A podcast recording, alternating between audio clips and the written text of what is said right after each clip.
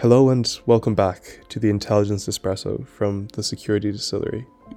My name is John Boyle, and together for the next half hour, myself and my co host Anya McCrimmon will be discussing the current situation in Israel and Palestine in light of last week's attacks.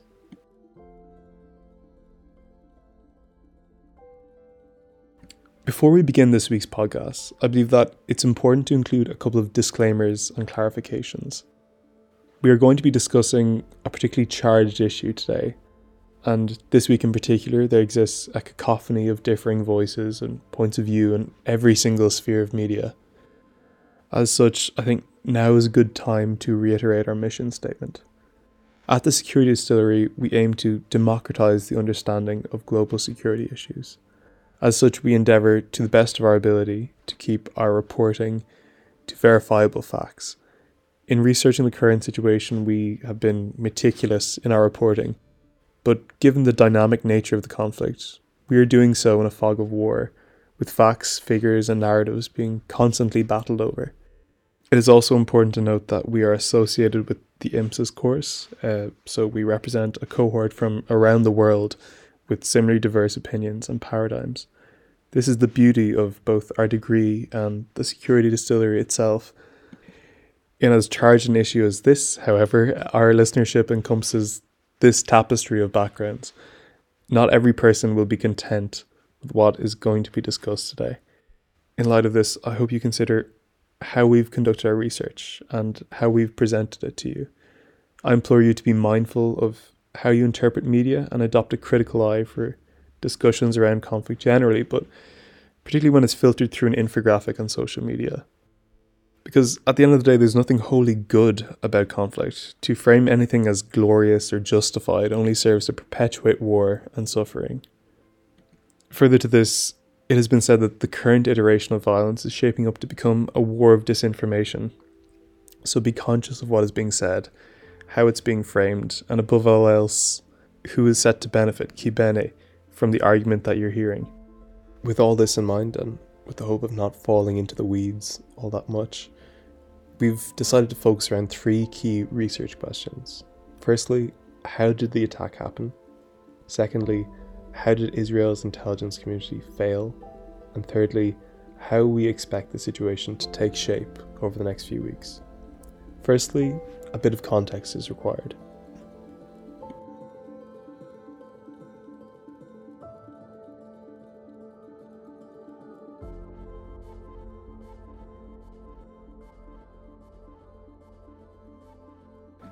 Gaza is a densely populated strip of land on the Mediterranean coast, populated by some 2.2 million Palestinians who fled to the enclave from Zionist paramilitaries during the frenzied violence of what the Palestinians call al Nakba in the 1940s. Since 2007, both Israel and Egypt have imposed an indefinite blockade of the territory, controlling the flow of food, water, the supply of which is under the recommended daily allowance stipulated by the UN and most importantly, people. This has led human rights groups in Israel and throughout the world to conclude that the blockade renders the Gaza Strip the largest open air prison in the world. This situation is compounded by a relentless aerial bombing campaign against Hamas, which Israel claims to be exhaustingly designed to minimize civilian casualties, though it has resulted in thousands of civilian deaths and tens of thousands more injured. Hamas has conducted an aerial campaign of its own, using rudimentary and therefore often inaccurate rockets, smuggled into the territory and fired into Israel. The effects of this have largely been curtailed by Israel's so called Iron Dome, a missile defense system which neutralizes the vast majority of rockets. As such, the effects of the conflict have taken shape asymmetrically, with Palestinian civilians making up the vast majority of casualties. It is within this context of desperation, as well as the falling stature of the PLO, the Palestinian Liberation Organization, that Hamas, whose charter calls for the abolition of the State of Israel, has been able to grow in power and legitimacy in the region. These sentiments of desperation were compounded by the signing of the Abraham Accords, which saw many of Palestine's traditional supporters seemingly turn their backs on the Palestinian cause in normalizing relations with Israel. In recent years, Israel's numerous attacks on worshippers at Al Aqsa Mosque, as well as high profile land seizures by Israeli settlers in the West Bank, and the violent crackdown of the 2018 Great March of Return, resulted in numerous flare ups between the two. What happened on Saturday was different, however.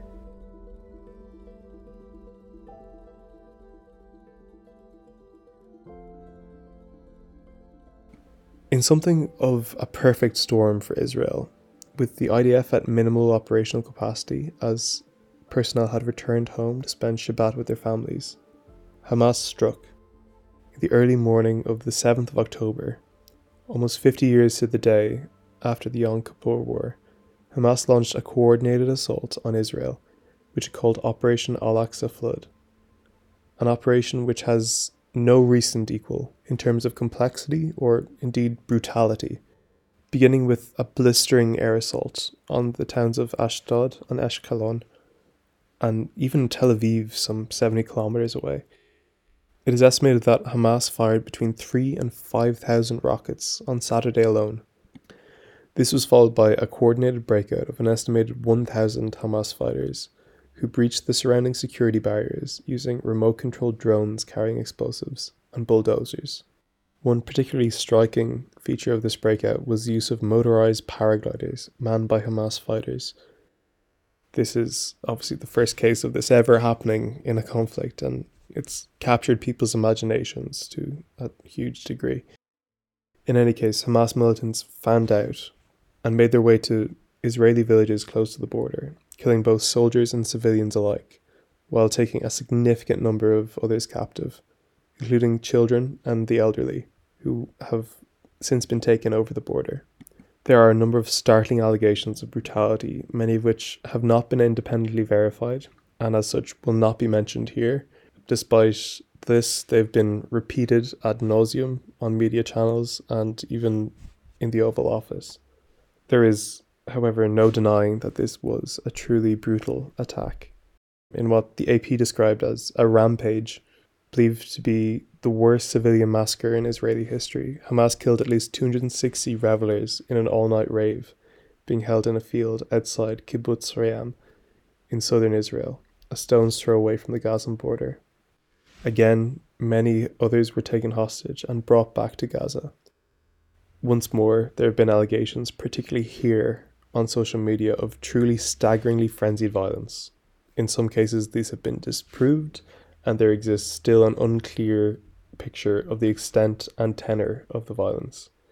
What is an undeniable fact, however, is that there was little to no discrimination of who was targeted. Striking too was the level of training that the gunmen had, leading the US to open an investigation into the role of Iran's Revolutionary Guard in providing training for the militants.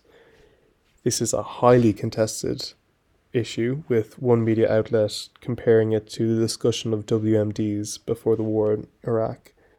A Hamas military wing spokesperson said that those who were taken hostage had been taken to various hideouts around Gaza, including in tunnels. Since the renewed bombardment of Gaza, Hamas has claimed that some of these hostages have perished at the hands of the IDF. Importantly, the Israeli military didn't respond to the initial attack for several hours. In one case, it took up to 12 hours to get to one village, by which time many had been killed. As the dust settles on Israel's side of the divide, and the sheer extent of the violence comes to light, many, both in Israel and throughout the world, have been left wondering how. How can one of the most heavily resourced and technologically advanced intelligence communities in the world be so unprepared for an attack as complex as this? In short, how could the intelligence community fail so badly?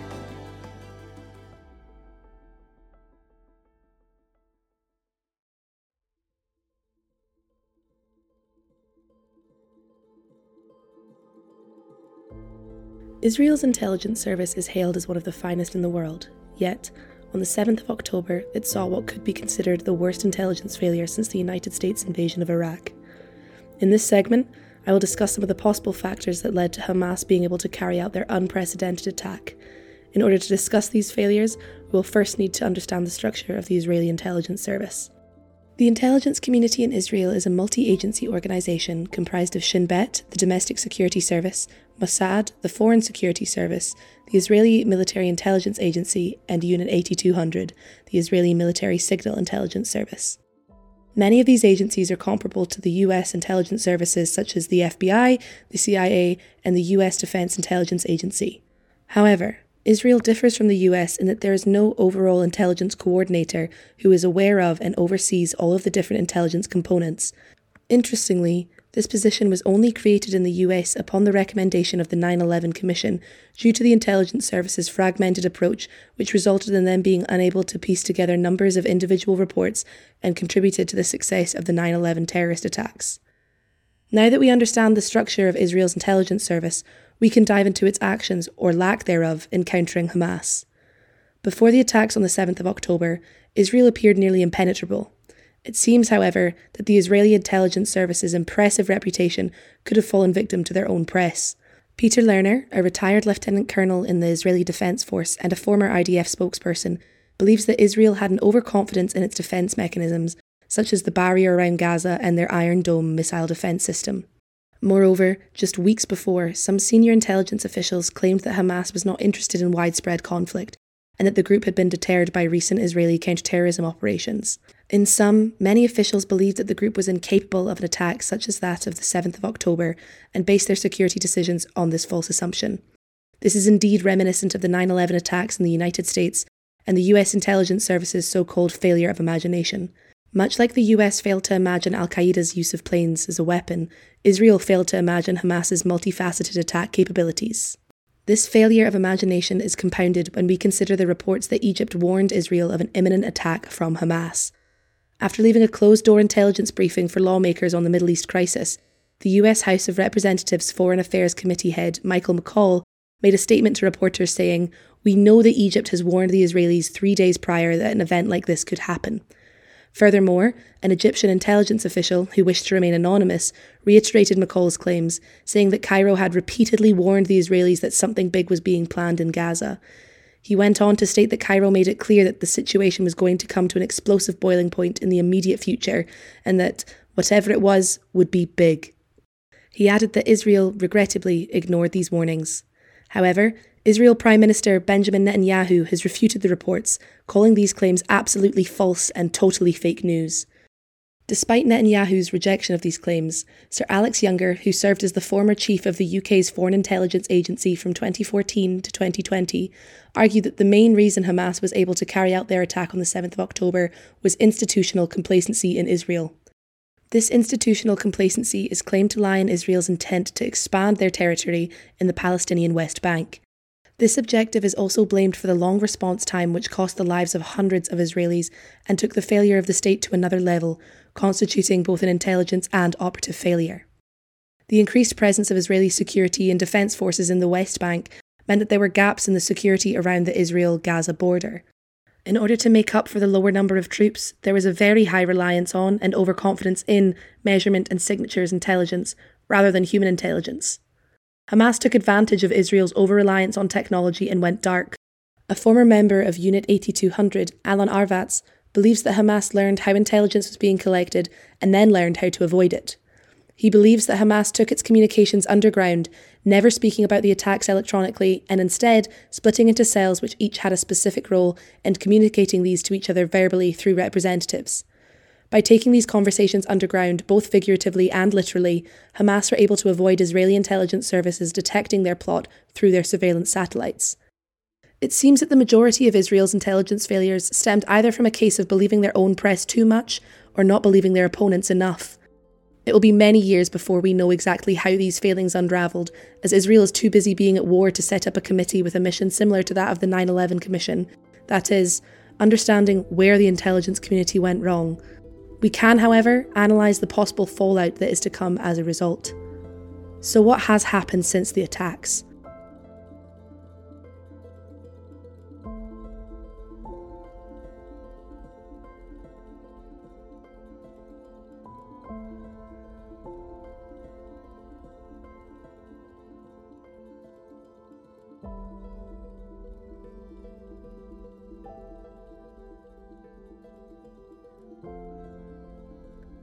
On the 7th of October, Hamas militants took an estimated 150 people hostage, and there are widespread and serious concerns for these innocent civilians' well being.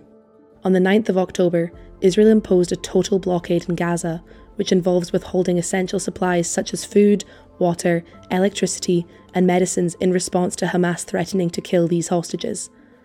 Upon announcing the blockade, the Israeli Defense Minister threatened to bomb anyone who would attempt to provide humanitarian aid to the Gaza Strip. The Israeli blockade of Gaza has received extreme criticism from organisations such as Amnesty International and the United Nations, with Amnesty International Secretary General Agnes Callamard demanding that the Israeli authorities must immediately restore Gaza's electricity supply and suspend the increased restrictions imposed as a result of the Minister of Defence's order of the 9th of October 2023. The biggest outcry surrounding the blockade is that it could equate to a war crime from Israel. The reasoning is that if the siege targets civilians rather than a legitimate means to undermine Hamas's military capabilities, or is found to be disproportionate, this would be considered a war crime under the Geneva Convention, and the case could be brought before the International Criminal Court. In response to the blockade announcement, on the 10th of October, Hamas sent out a message to Israelis living in Ashkelon, advising them to leave the city by 5 pm. Shortly after 5 pm, rockets rained down on the city, leaving people injured, but there are no reports of fatalities from this attack. The reactions continued, and on the 13th of October, Israel announced an evacuation order to those in the north of Gaza. The order dictates that 1.1 million people living in the north of the Gaza Strip would need to relocate to the south. The World Health Organization has called this mass evacuation disastrous and has appealed for its immediate reversal. The UN has echoed this and denounced the evacuation order, stating that devastating humanitarian consequences would be inevitable, and also called for the order to be scrapped, as it has the power to turn what is already a tragedy into a calamitous situation.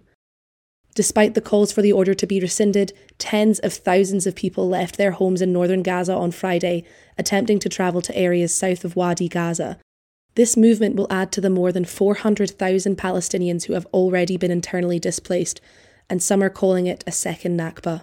The reality of the situation is this the war between Israel and Hamas is a defining moment in the story of our generation and will drastically reshape international relations forever. This war has resulted in mass casualties on both sides, with an estimated 1,900 Palestinians and 1,300 Israelis having been killed so far, and there will doubtless be many more. More reports will follow in the coming days, weeks, and months and the Security Distillery will continue to inform our listeners of any updates on the conflict.